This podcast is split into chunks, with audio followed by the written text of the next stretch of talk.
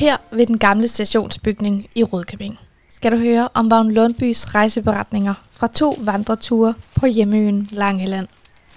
Begge turene gik han til fods sammen med sønnen Kåre og en god ven, daglejer Christian Hansen fra Kurvemose.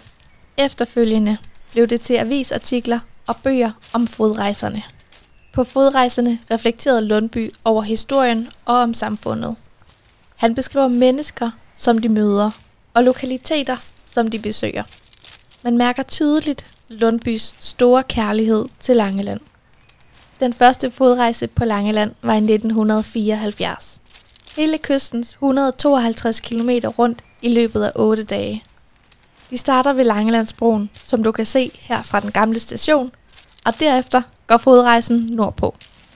Vagn Lundby fortæller, at for ham er det at vandre på jorden, at se landet lyse op, fordi man åbner sig for noget, man ellers ikke er opmærksom på i hverdagen. Igen bruger han ordet føling, og kalder det nu en flammende harmoni, der beriger den, der vandrer med billeder og tanker.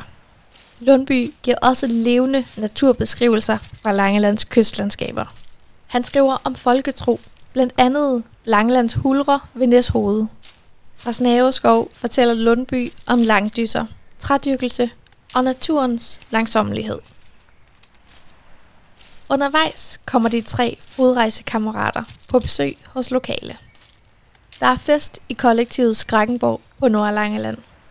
Og ved Skovskov bliver de modtaget af den gamle, sirlige frøken Edel Fugled, der til Lundbys store glæde har skænket hele sit gods til naturfredning.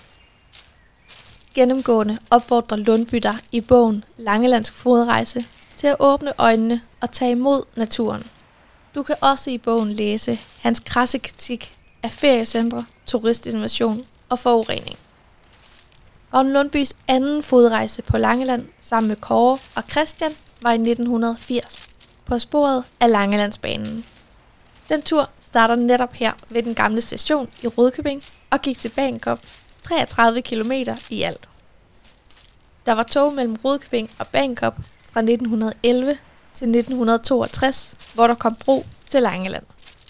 Undervejs følger de på denne fodrejse den tidligere banestrækning i markerne og langs levende hegn med frugttræer, med undtagelse for Lindelse og Humble, hvor der efter banens ophør blev bygget parcelhuse. Lundby fortæller om de karakteristiske stationsbygninger, blandt andet i Tryggelev, hvor de besøger forfatter Arne Herløv Petersen.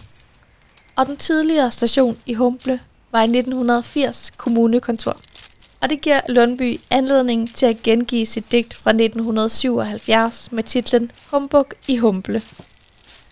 Vagn Lundbys fodrejser på Langeland viser tydeligt hans forkærlighed for provinsen og folkelivet. Ikke mindst viser de også ængstelsen for de kræfter, der ubetænksomt kan ødelægge et sted som Langeland. Ved næste fortællested slutter podcastserien om Vagn Lundby. Gå bag om den gamle station og ned til den gamle fiskerihavn. Følg herefter vandkanten langs Løsbødhavnen. Start næste afsnit, når du er fremme ved stenskulpturen ved Skudehavnen.